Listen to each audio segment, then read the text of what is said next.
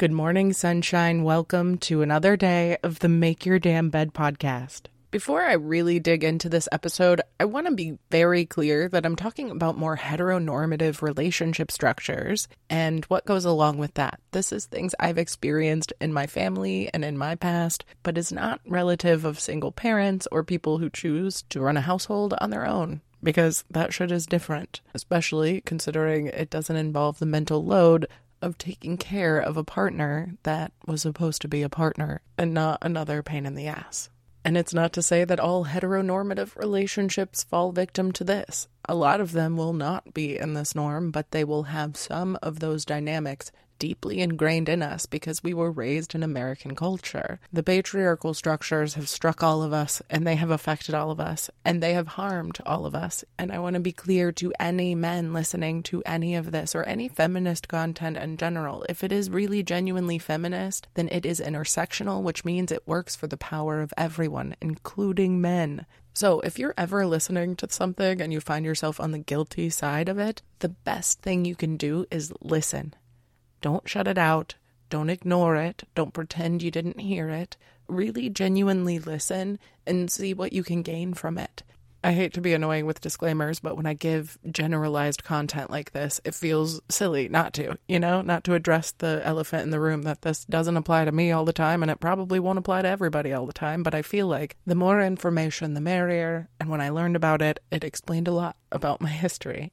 Anyway, let's get started on today's episode. We've been talking about the mental load and worry work, and I want to start today by sharing some examples and some common situations that people carrying a heavy mental load might recognize so that I'll have some examples to work on once I'm offering some potential solutions. So, if you're somebody who constantly has to ask your partner to help you carry in the groceries or help you organize shit around the house or help you tidy, and if you're the reminder, scheduling, bill payment person, that's completely fair. Some people are more organized than others, and that's great. But is it something you feel like could be delegated in a way that is more efficient or effective for your current household? If you're also in charge of checking in with the kids' emotional needs and physical needs and managing the to do list and the grocery list and the chore charts and processing all of the information that comes in and processing all the information that goes out. And God forbid it's a holiday time in which you're in charge of not only buying and wrapping the gifts, but also deciding what those gifts will be, which to me is so freaking labor intensive. But let's not forget that date nights need to be scheduled because you have to have a social life. And if you want to go on vacation next year, you're going to start needing to plan that because that doesn't budget for itself. And shit, it's been a while since you've seen your parents, but it's it's also been a while since you've seen his parents. Should we schedule a grandparent or a family vacation? I don't know. And like I said, if these are things you enjoy doing and it's functioning for your family right now,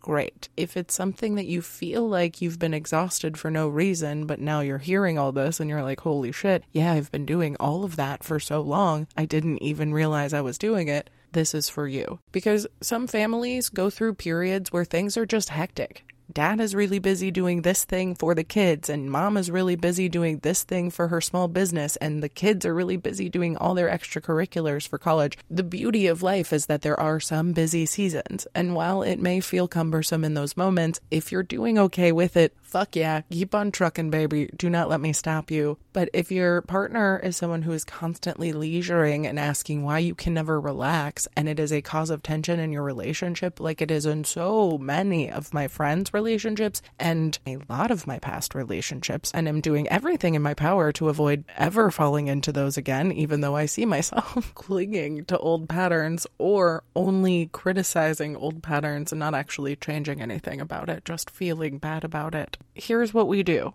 If you are lucky enough to have a partner you are able to communicate with, that means you both understand you're on the same team. So, it is important for you to consider the time and space in which you are going to address the situation. Don't do it when your partner just got bad news or at some big event. Unless you're a star of a reality TV show, there's no reason for that cruelty. Find a time when it's private and there's not distractions and you can talk like grown ups who want to find common ground. And I want to share some examples on how we can frame this type of dialogue but obviously you know your partner better than anyone. And you're not a theater major. You don't need to perform. You just need to explain how to get on the same page. And if you're not comfortable doing that because it feels like confrontation, I find it really crucial to have that foundational talk that you are on the same team and you just want to find common ground and remind yourselves of that as often as you need so that you can keep the goal in mind, which is creating more equity and balance in your relationship and ideally in your lives. Because letting your partner know when you're feeling frustrated having to ask for them to contribute to the household that they live in and benefit from is completely understandable and fair but it often isn't really received well unless we go in with an appreciation of their willingness to help out around the house and an understanding of what that actually looks like to you versus what that looks like to them.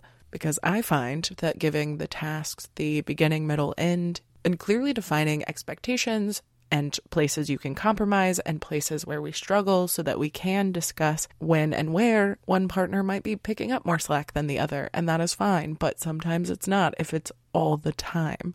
Because our households are like tiny little ecosystems, which means what your environment will need to sustain life will be different than mine. But if there is something toxic within that environment that we are not addressing, it's possible that that thing dominates the relationship altogether, and we definitely want to avoid that if we can. And I swear, at some point in this mini series, I'm going to share actionable stuff with you. I was thinking today, maybe tomorrow, but at this point, it might be Tuesday. I like to think we're committed, though, so buckle up, baby. I love you so much. I hope you have a wonderful rest of your day, and I'll talk to you tomorrow while you make your damn bed. Goodbye, you beautiful angel.